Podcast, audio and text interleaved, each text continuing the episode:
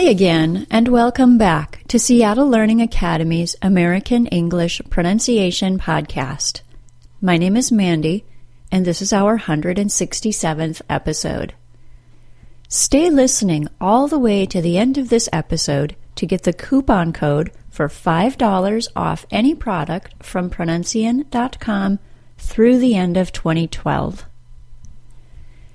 A few days ago, I made a post on the English Assembly Facebook page passing along a trick to help with the usage of used to versus would when talking about the habitual past. You see, sometimes used to and would are interchangeable, but not always. This trick, which I found on Cambridge's Grammar and Beyond website, notes that if I can add the word usually to the sentence, I can use either used to or would to express the habitual past. The habitual past includes things that occurred regularly in the past but don't occur regularly anymore. Let's look at an example. I can say either, When I was a kid, my mother used to read to me every night. Or, When I was a kid, my mother would read to me every night. However, I can't substitute would in the sentence. My mother used to be a librarian. If I said, My mother would be a librarian, it sounds like I'm saying the first part of a conditional. I expect an if statement to follow. My mother would be a librarian if she didn't need a special degree for it. That sentence has an entirely different meaning from the original my mother used to be a librarian. Thanks again, Cambridge Grammar and Beyond, for pointing out that little tip. I thought it was pretty interesting. But let's get on to the pronunciation part of this podcast. If you've been listening very closely, you may have noticed that I've been using two different pronunciations of used to.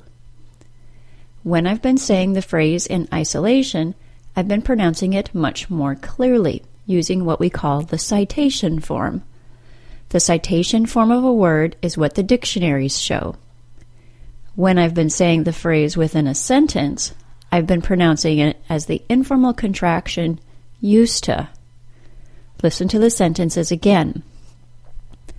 When I was a kid, my mother used to read to me every night. My mother used to be a librarian. This transition from used to to useta includes three changes. The Z sound changes to the S sound, the D sound is dropped completely, and the OO sound of the word to changes to schwa. After doing all of that, used to becomes useta. Repeat that after me. Useta. Let's try a few sentences. I'll leave time for you to repeat after me. And, if you want, you can also try to figure out which of these sentences can have used to substituted by would. Tom used to be a vegetarian. Paul used to eat meat. Sherry used to be the youngest person in our book club. We used to pick fresh apples every fall. When I lived in Florida, I used to go snorkeling every weekend. Which sentences could use would? I can say, Paul used to or would usually eat meat.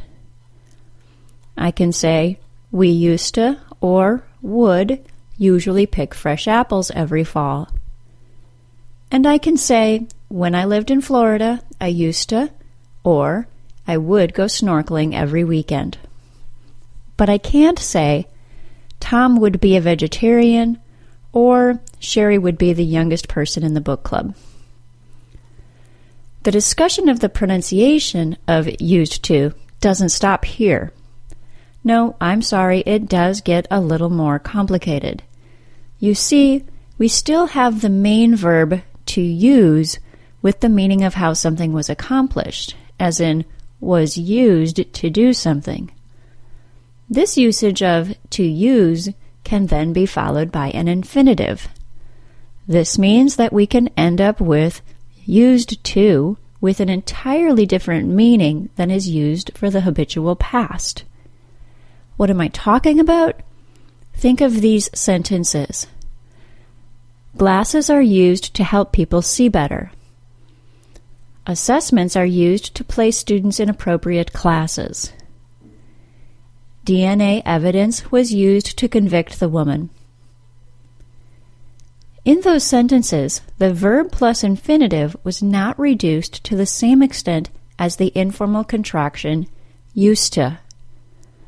When I'm not creating the habitual past, the Z sound and D sound of the verb used remain. The OO sound of the word to can still be reduced to schwa, however. Listen to the sentences again. Glasses are used to help people see better. Assessments are used to place students in classes. DNA evidence was used to convict the woman. If you want to keep it simpler, you can use the used to pronunciation for all circumstances, including the habitual past. It is probably the safer pronunciation to use until you get comfortable with the informal contraction useta form. The advantage of the informal contraction is that it can help your rhythm of spoken English, and good rhythm will help you sound more fluent. Now let's review one last time the used to sentences from earlier. Use whichever pronunciation you're more comfortable with.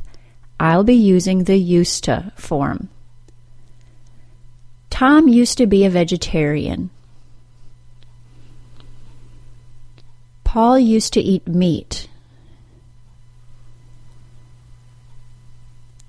Sherry used to be the youngest person in the book club.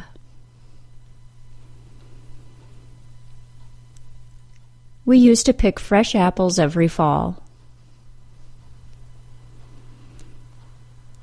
When I lived in Florida, I used to go snorkeling every weekend. Got it? Good. I started this episode by mentioning the English Assembly Facebook page. If you're a Facebook user and haven't seen our page yet, just go to facebook.com slash English Assembly. We share tips on all aspects of learning and teaching English, not just pronunciation. And we like to add little word puzzles and fun things like that from time to time as well. I'd love to see you there. Okay, now remember when I said to listen until the end of the show to hear about our current coupon code. Well, here it is. Use the coupon code HOLIDAYS that's spelled H O L I D A Y S at the checkout from pronuncian.com for $5 off anything you order for the entire month of December. This coupon will expire at the end of December, so don't wait. That's all for today, everyone. This has been a Seattle Learning Academy digital publication. Seattle Learning Academy is where the world comes to learn. Thanks for listening. Bye bye.